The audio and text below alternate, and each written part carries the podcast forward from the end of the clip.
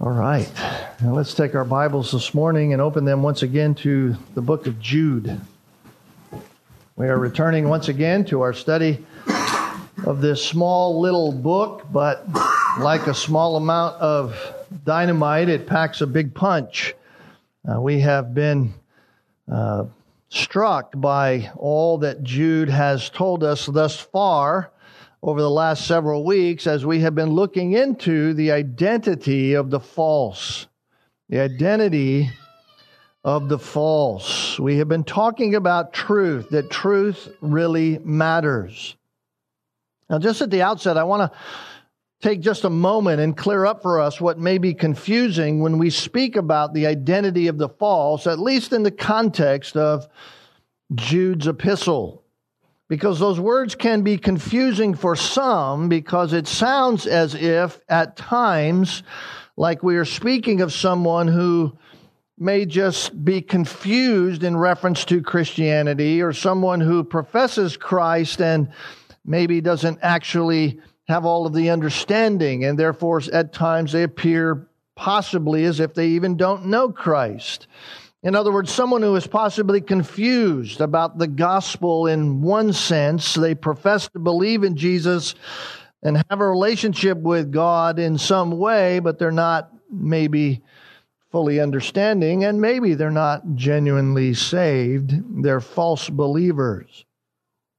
Sometimes that's like those in John chapter 2 when they said they believed in Jesus by what Jesus was teaching. They had an intellectually held understanding of some of the facts about Jesus Christ, but they never repented of their sin, never truly knew Jesus Christ, were following him in some kind of way, at least externally, but believed in somehow that they earned their salvation rather than it being a product of God given faith that God produces in them the fruit of salvation and godly living right? So when we say identity of the false, some might think that's who we're talking about, but that is not necessarily who Jude is talking about.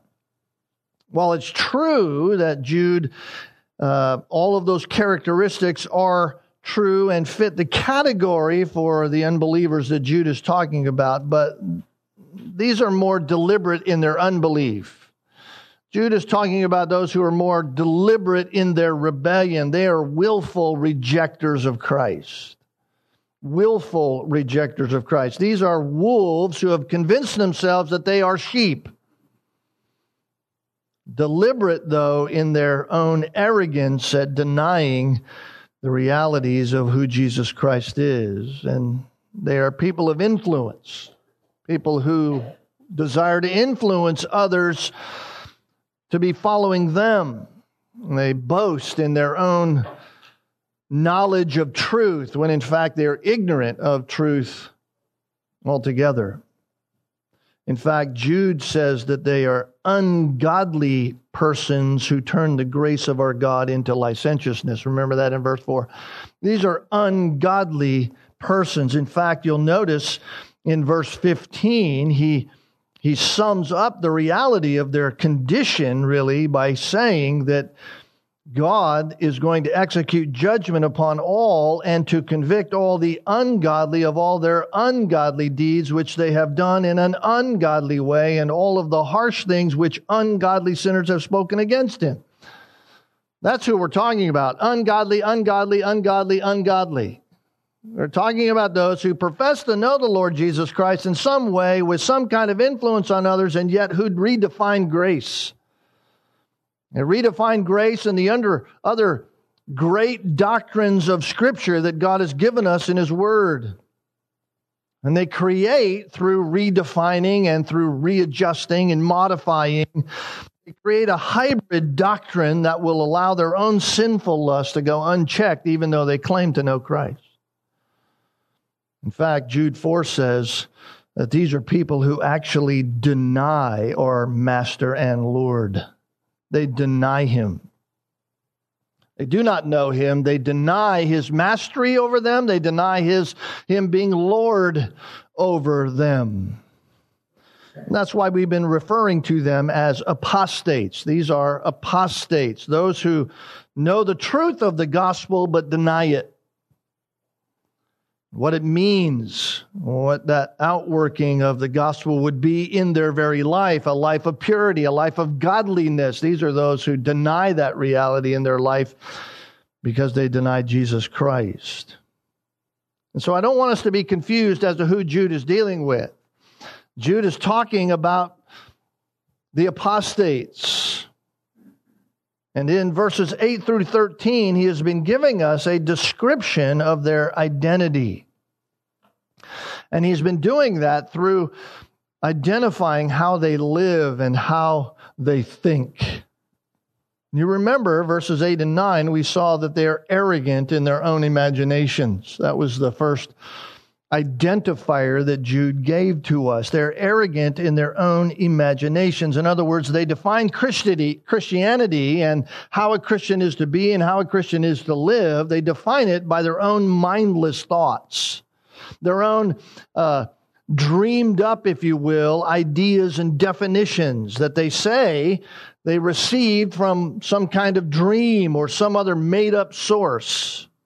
God spoke to me. Those are dangerous words in the Christian realm. You hear teachers out there today, teachers on TV and teachers in books say, I, I heard this from God. And then they go on to say whatever it is they heard from God. And oftentimes, if not all the time, it's contradictory to what the Word of God says, which would simply imply that God is contradictive, that God does change when the Bible says He doesn't. So they are arrogant in their own imaginations. And secondly, in verse 10, we saw that they're arrogant even in their own ignorance.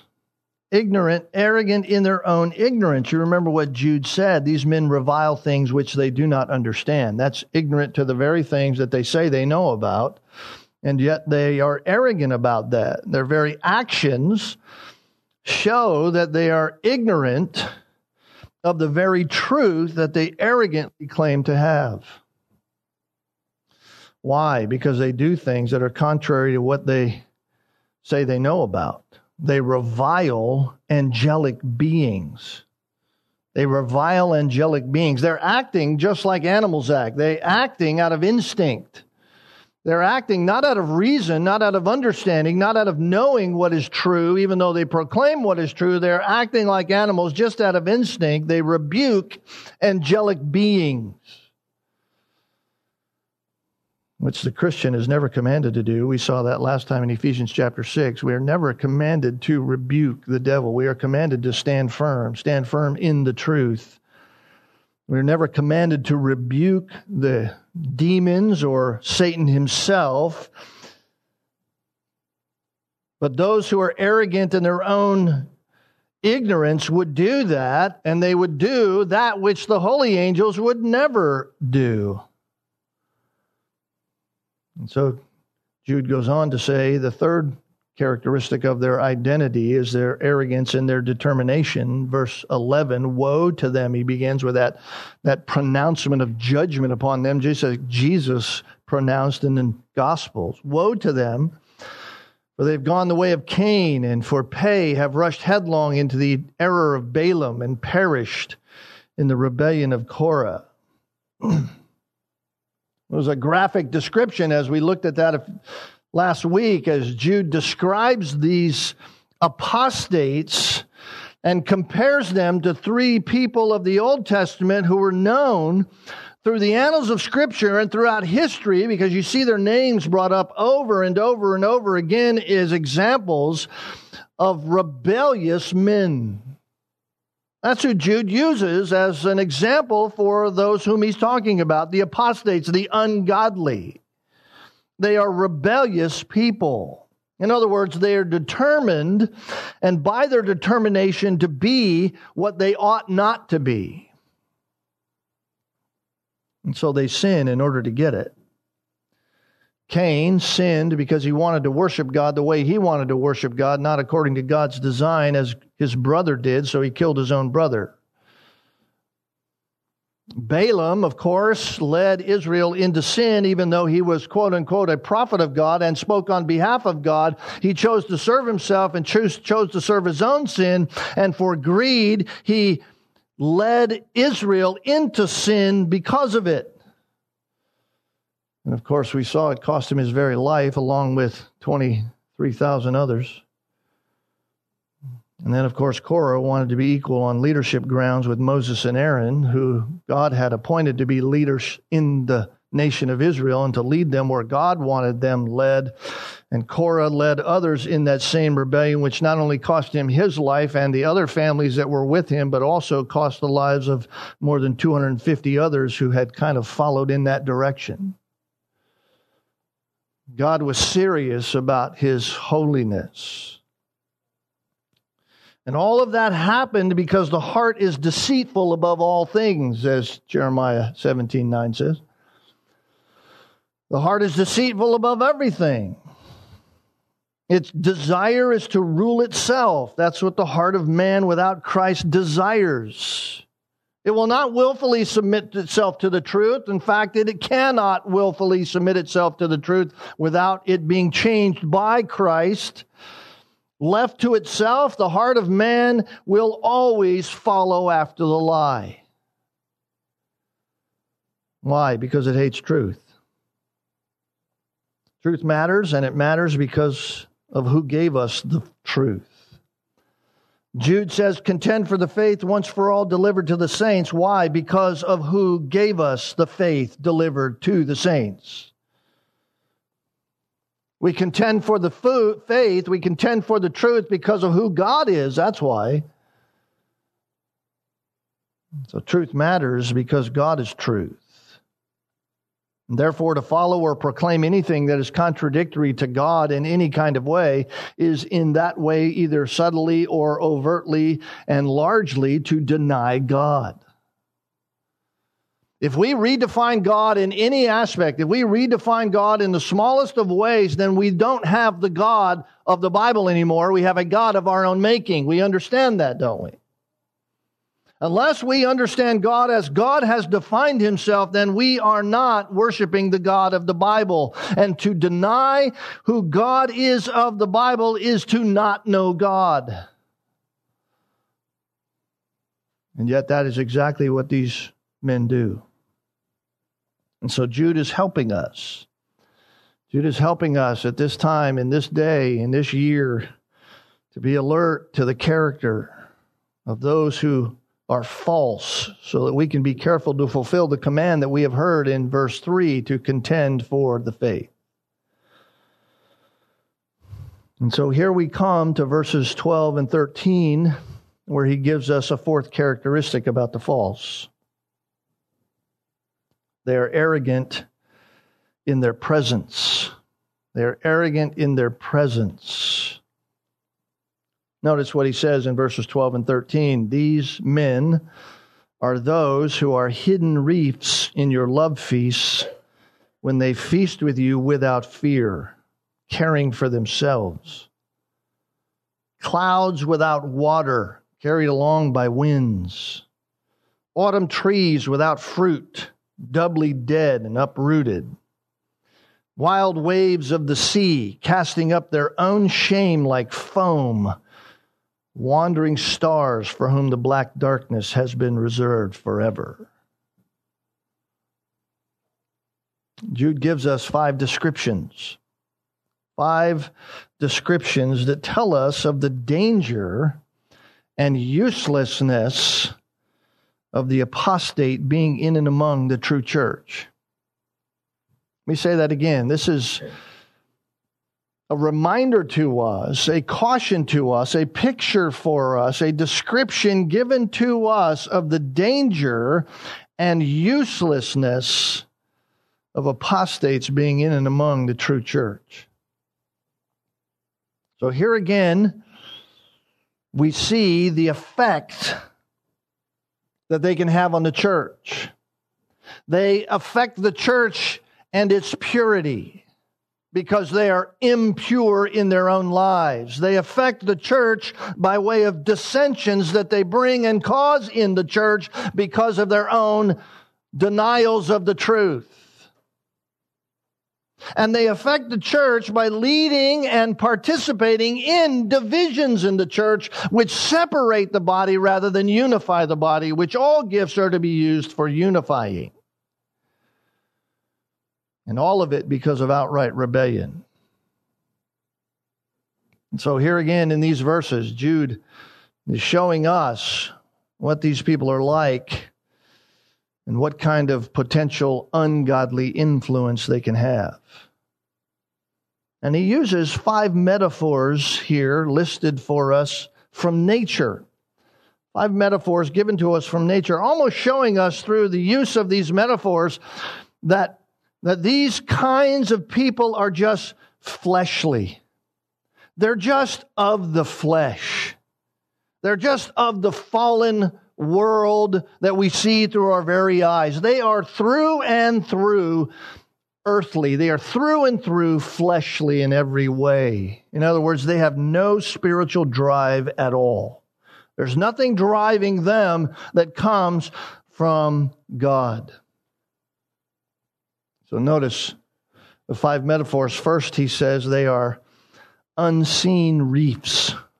Unseen reefs. Some of your Bible translations say they are spots. Spots. New American Standard says they are hidden reefs in your love feast. I don't, I don't think spots is the best word to be used as a word for translating there because the original word means a ledge of rock. And that's what the original word means that's translated here as a hidden reef in the New American Standard and some of your translations spots. Now, I, I, I have a home and here live in New Hampshire, the Granite State. I look out in my backyard, which is currently a dirt pile. And oftentimes there are ledges of rock that, sh- that show through the dirt. There are spots in the yard where I can see the rock. And so, in that sense, they are spots. But the intended meaning here is a rock that you cannot see. A rock that you cannot see. They are unseen reefs. Now, that's a dangerous reality. That's a dangerous reality if you've ever been on a boat in, in the ocean or on the lake. To have an unseen rock is not something you want. If you are out boating and you desire to get back to shore because maybe there's a storm on the horizon, maybe the clouds are beginning to form, and you say, We need to get back in, you don't want to run into an unseen rock on your trip back. If that happens, then there's a real danger that your boat might sink and you are endangering your life. Well, Jude says that's what these kind of people are like in the church. In fact, I would go even farther and say that's what these kind of people are like at any point in the avenue of your Christian life. They are a hidden reef. They are a rock that you want to stay away from. They are something that is unseen in the water. Cue the Jaws music. They are unseen. You don't see it.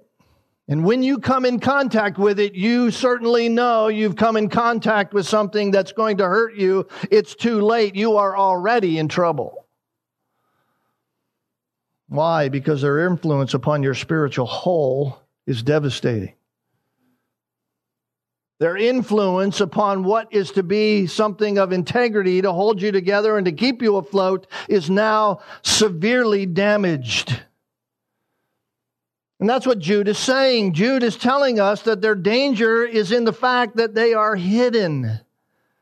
They don't come in and go, hey guys, listen, I'm the bad thing. They don't do that. They come in hidden, they're secret.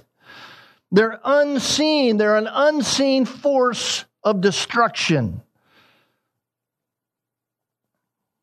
This happens oftentimes with us, the unsuspecting, go into a church or you listen to one of these kinds of people on the radio or see them on TV. You think that what you're hearing is truth. You think that maybe even what you're reading about is truth, something that will lead you to safety, something that will get you to shore, something that will be a refuge for whatever it is that you want to be encouraged about. You think you will find out how to live godly. You'll think you'll find out how to carry out your Christian life in appropriate and God honoring way, and yet you get damaged by their influence. You begin to follow after them, and they lead you into sinful living. Notice that Jude says they are hidden reefs in your love feasts when they feast with you without fear.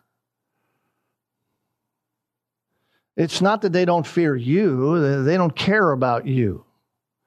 They don't fear God. They don't care about what God desires. They don't care about what God wants. What Jude is talking about here when he says love feast, he's talking about time of communion. In the ancient times, the time of communion wasn't simply this representation that we have today where we celebrate communion together with the elements of bread and blood. It was a feast. It was what you read about in the Gospels, the Last Supper of Jesus Christ, a Passover meal. It was a, a feast together in the full remembrance of how God had brought Israel out of Egypt and all that they went through, and the bitter herbs, and all the pain and struggle, and the sacrificial lamb, and all of the symbology that went with that. They are hidden reefs without fear. Why? Because they care for themselves. They don't love. This is a love feast. This is a feast by which brings unity, as we've seen. This is why Paul included it in 1 Corinthians, a church being fractured by all kinds of dissensions, by all kinds of those who came in with all kinds of false words and those who wanted to follow the celebrity preacher of the day. I am of Paul and I am of Apollos. Paul says, no, communion is all about unity. It is about one another. It's about serving one another. It's about thinking of one another. That's why he says, don't bring your sacrifice without going and first making it right. You don't want to bring judgment upon yourself. You know what Paul's saying? He says, dine with fear. Fear God, but not these. They're hidden reefs in your love feast. They feast with you without fear. They don't care about you. In other words, they eat without the slightest thought of service to anybody else. They come in, get all they can, take all they can. They're first in the line. They want it all. They don't care about you. They don't care about your real needs. They're just caring about what is about them. Beloved, that's what the apostate is like a self serving hidden reef self serving force of destruction that will only damage your life. Watch out, Jude says. Watch out. This is what they're like. You say, well, it's hard for me to, to recognize this when it comes or when I hear it or when I say, listen, here's what Jude's saying. This is what they're like. Know them. Watch their life. See what they're doing.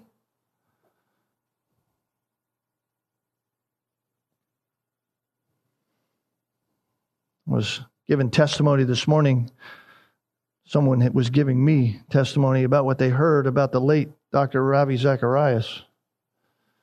Now, I don't know about Dr. Ravi Zacharias' spiritual life in the sense of whether he knew Jesus Christ or not. That can be debated. He's not with us anymore, God knows, and he's paying either the full price of his sinfulness and unknowing God, or he is with Christ in glory, and none of it really matters. But the fact of the matter is, the damage he left at the end of his life was far worse than any help he ever gave to people in his life because of the sin that was exposed. But a couple of things that were kind of inherent hints to the potential of danger in his life was the fact that he was never an educated doctor in any kind of way, even though he called himself Dr. Ravi Zacharias. He had no doctorate in anything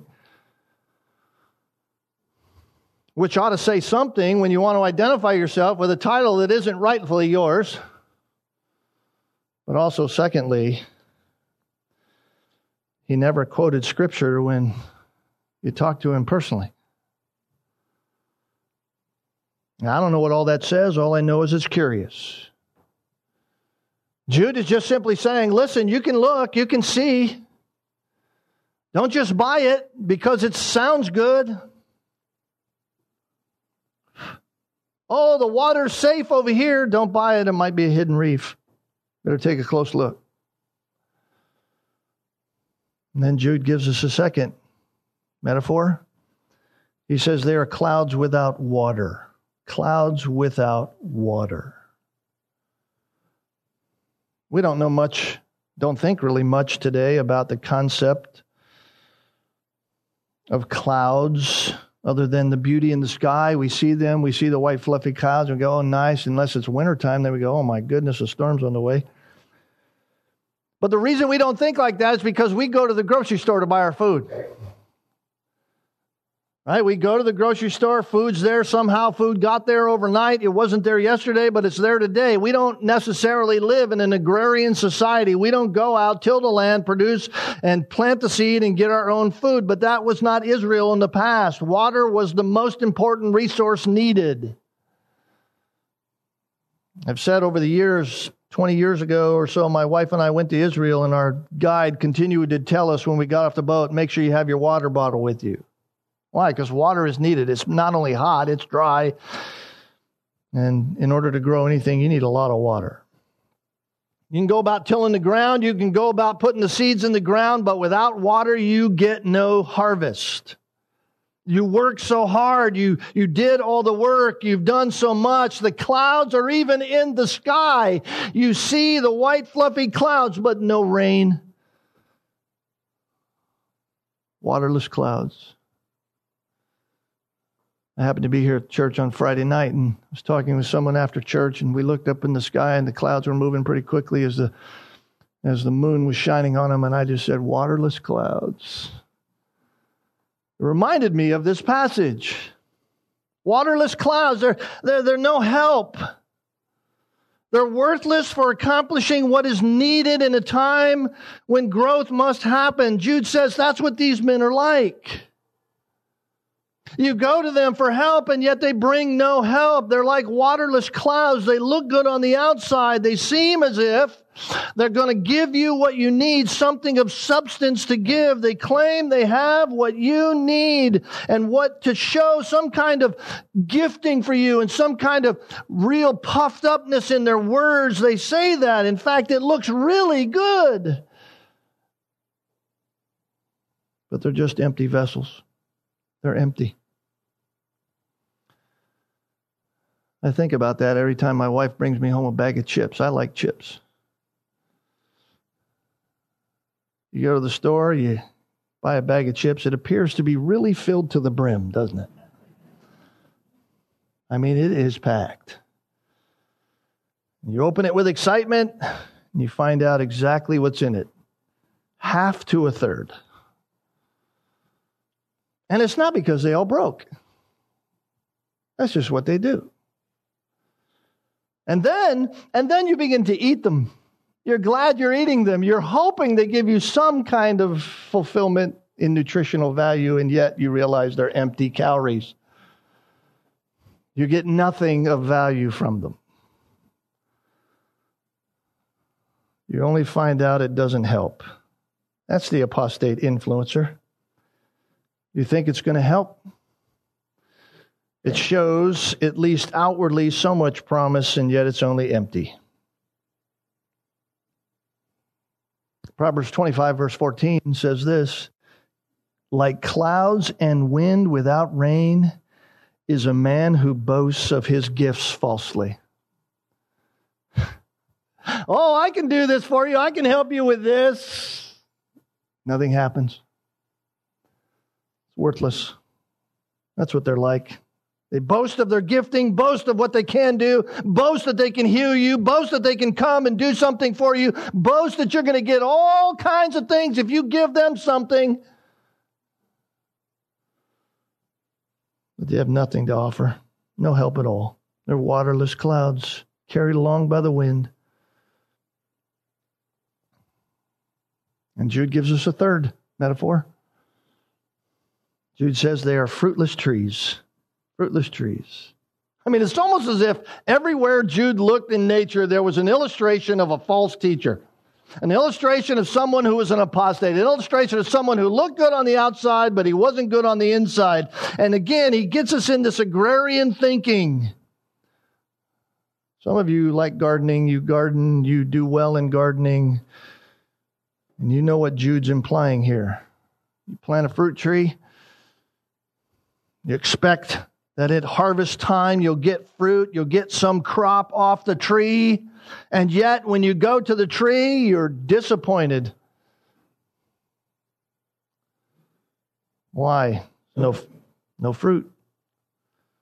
You wanted fruit. It's the time of harvest for fruit. You're hoping for something that could, could be a harvest for you so that you can prepare for life through the winter time because winter is no planting, no harvesting, no reaping. And you get nothing. All you get is that it's going to be a long, hard winter.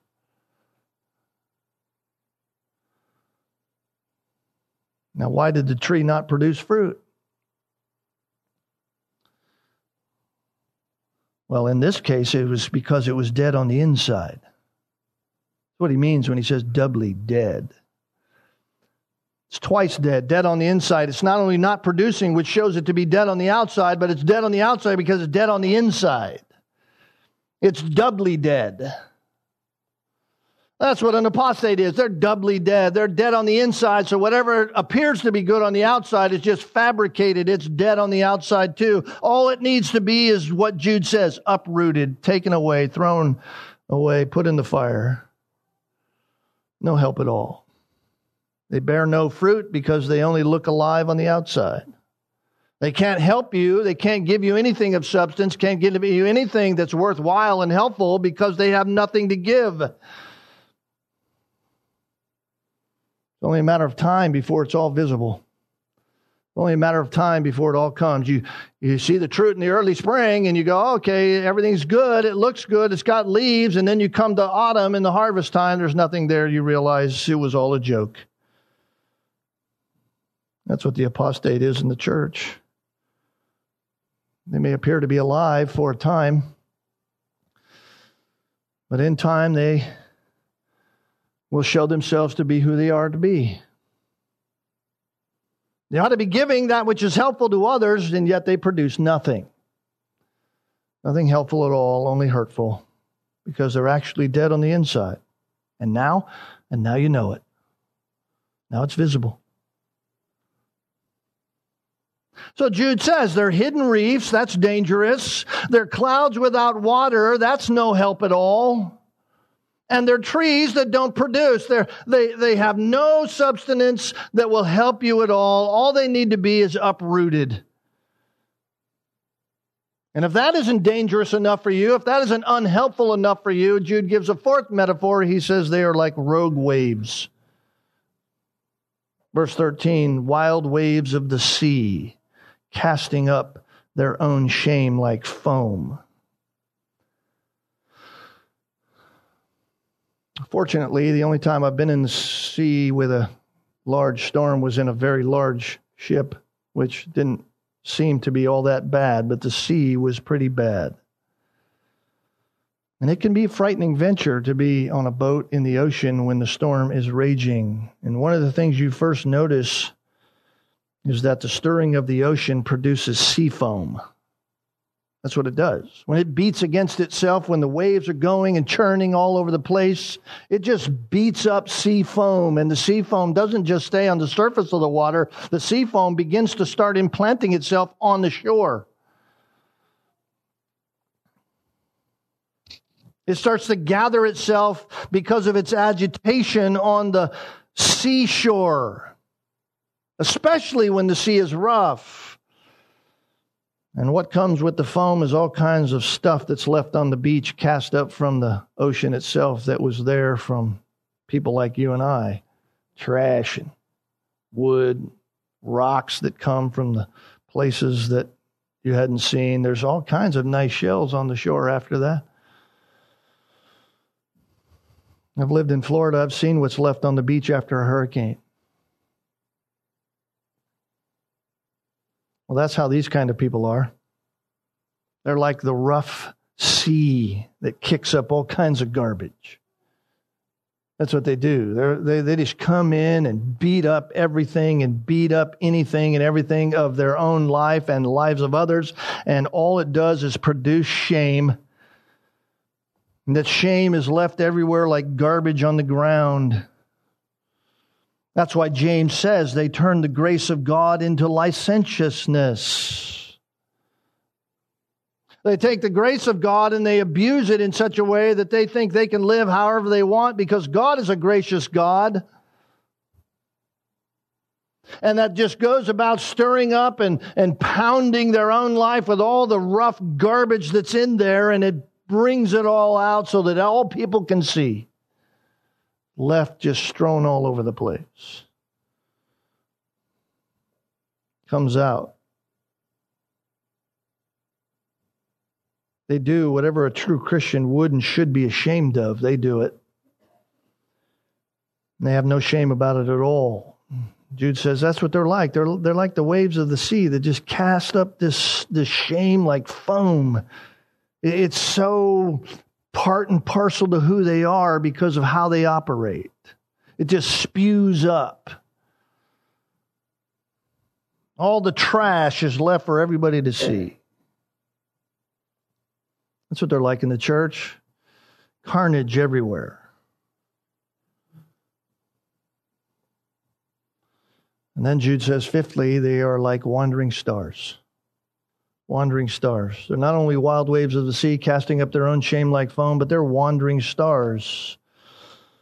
Wandering stars for whom the black darkness has been reserved forever.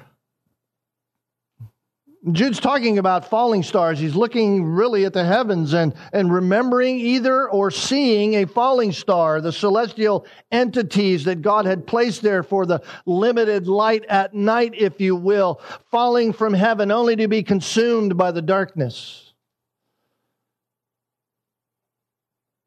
Doing the very opposite of what they are meant to do. Stars were created to give light.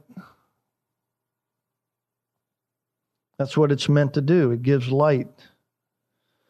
And so, too, you and I, being created beings by God, were meant to shine the light of God forever, to glorify God forever. And yet, here are some, while being created to glorify God, go the opposite way. They're like the fallen angels before them. They're like, in fact, every man before Christ. We're doing exactly what we're not commanded and not created to do. We're not glorifying God. God created us to glorify Him and enjoy Him forever. And the only way to do that is through Jesus Christ and having a relationship with God through salvation in Christ alone. And yet every man prior to that is like a falling star. We are those who are doing what we are not created to do. And so these men are like that. They go their own way and they have no lasting effect.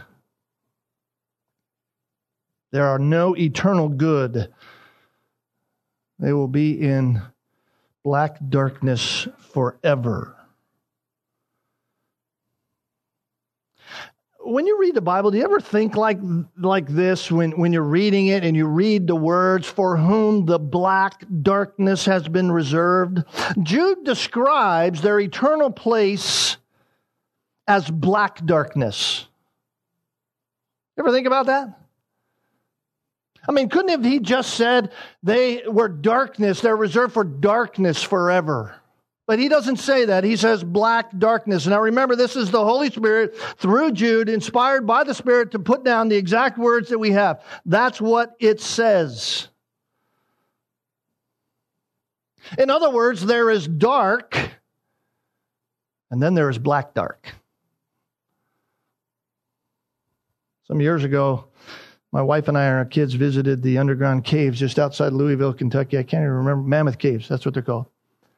You can go underground. It's like 65 feet underground or whatever. You go in there and walk through these caves that have these minerals and all kinds of things. And at one point, as you're walking through and they're leading you through, they stop in this big open area and they say, okay, everybody needs to stand still because we're going to turn the lights off. And they shut the artificial lights that they've put through the caves off. Let me tell you, beloved, that is dark. You can't even see your hand right here in front of your face. It is dark. It's black dark. It's black dark. That's the only darkness that I know that comes to my mind that I can equate with black darkness that Jude is describing here. It is black darkness. These people will be in black darkness forever. A place where God's presence, get this, a place where God's presence supernaturally is not. Think about that. God is omnipresent, and God is light. And yet, here, there is a place, black darkness, that is a celestial or that is some kind of place reserved for those like these apostates. A place void of the presence of God. In some supernatural way, God can do that. Somehow he will restrict his presence. He will restrict his light, his sovereignly restricted presence from being there. And it will be a place of pain, place of torment, a place of godlessness forever.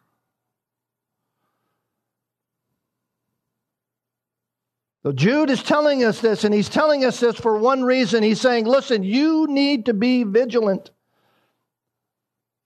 You need to be prepared. You need to be ready because they are arrogant in their imaginations. They are arrogant in their ignorance. They are arrogant in their determination and they are arrogant in their presence. They are dangerous. So dangerous that they are deceptive. They are selfish. They are fruitless they are shameless, they are aimless, and they begin they being around them is like being around death. That's what he's saying. Like being around death. And in the end, they will be condemned by God forever. I think that's a pretty serious warning, isn't it? I mean, that's just not the little sign that says, caution, floor's wet. That's a helpful caution. But this is like, listen, if you go there, you will die. This is like the sign on the on the electrical box that says high voltage and it's got the guy being shocked and he's like imploding. That's that's what that's like. That's this warning. This is like if you touch this, you are touching high voltage electricity that will kill you. This is a serious warning. So, how does God deal with all of this in the church? How does He do it? Well, the first way He deals with it by just this, by warning us, right? I mean, He gave us the book of Jude. This is a warning to us. We are warned to watch out. We are warned to contend for the truth, to contend for the faith, and we have been given ways in which we can identify this. That doesn't mean we go around and we look under every rock to see if we can find some kind of false teacher and some kind of heretic around every, every corner, or that we point a finger at somebody because they might be caught in some trespass and say, You must be a false teacher. That's not what we're talking about. No, what we're talking about is simply this just remain vigilant, knowing that there's a very real danger of the apostate being in the church. Always stay vigilant. But secondly, secondly, God protects his church by each and every true Christian in the church building up the others in the church so that like Ephesians 4 says, we will all attain to a mature faith and we don't follow after the false.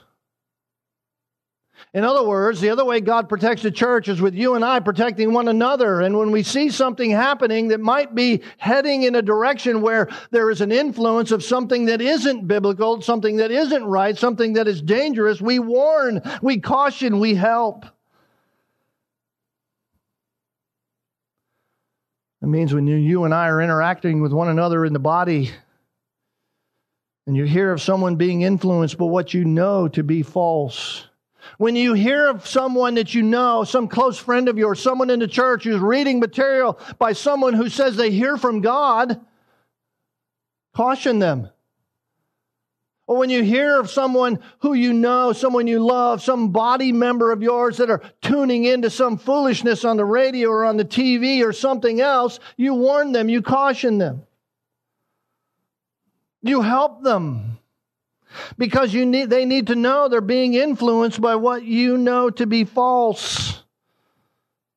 And you seek to build them up in the faith with humility. How's that going to happen? How's that going to happen except through you and I discipling one another? Interacting with each other's lives, being involved with each other's lives. And as we interact with each other, we let each one of us exercise humility when we're warning and when we're warned. We exercise humility. We don't say, hey, how dare you tell me that? How dare you? My pride gets up. What are you talking about? What do you mean I'm, I, I'm, that, that person's not good? What, what do you mean by that?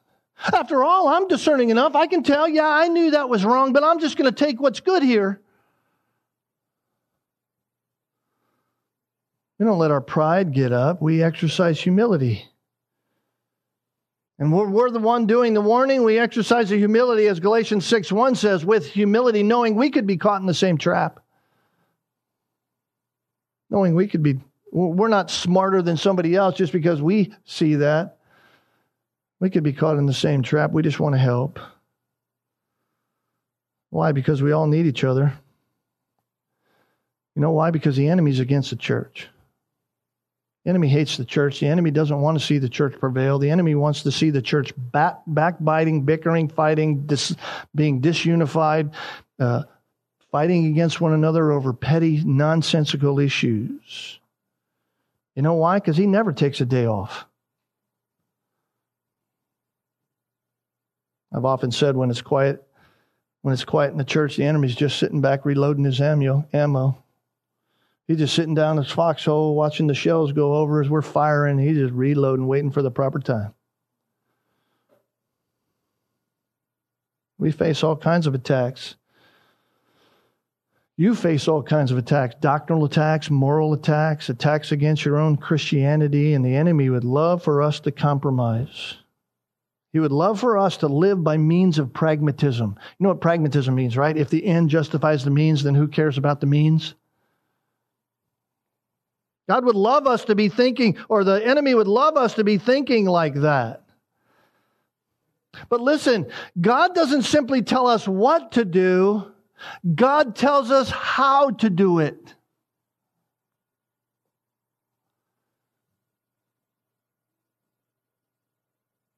So we need to take caution. Take caution about what we let into our own lives and what we watch, what we read. Remember that it is God, it's His will that we be sanctified. how are we sanctified? Jesus said, by the truth. Father, sanctify them in truth. Your word is truth. That's how we're sanctified. Saturation in the Word of God. That's what we watch. That's what we read. And knowing Jesus Christ, we are new creatures in Christ. The old has passed away. Yeah, the vestiges of sin are there, the shadows of sin are there. Our flesh, oftentimes, we, we allow it to go that way, and we should not. We have the power to obey, and yet we sin at times. But we're new creatures in Christ. And so Jude is simply saying to us, look, let's take our Christian life seriously. Let's take it seriously, and let's take it as seriously as God does. Why? Because truth matters. Truth matters. Truth matters.